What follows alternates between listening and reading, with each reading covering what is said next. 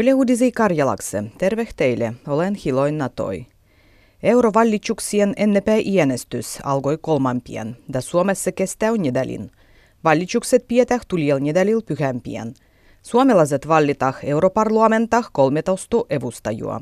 Ehdotettu voit etsiä Ylen valliuskonehes adressil vaalikone piste yle piste fi.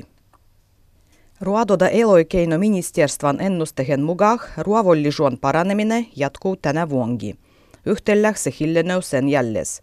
Arvivon mukaan tulien vuonna ruovollisuusaste nousee seitsemänkymmentäkolme pilkku viisi prosentissa.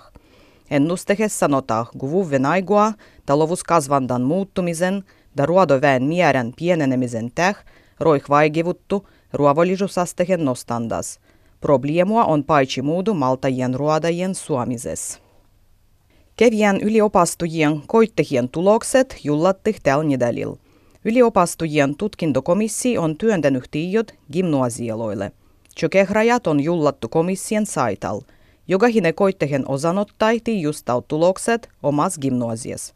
Kevien yliopastujien koittehih oli ilmoittannuhes läs neljäkymmentätuhatta opastujua. Opastajan opastustu ei suvaija enää muka äijäl kuin konsugi enne.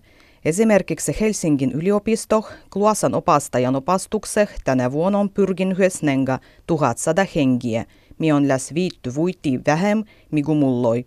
Vuodeh kaksituhattakuusitoista verraten vähenendiä on nenga kolmekymmentä prosenttia. Viannu toinahon muutokset yliopiston piesendysistiemas sego opastusruovon jälkivuosinnusuodu. Paha julkisuus.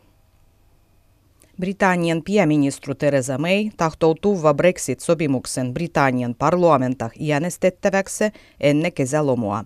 Tarkoituksena on tuva sopimus äänestykseen kesäkuun allus. Pagin on neljändes kerras, kun parlamentu äänestää Brexitua.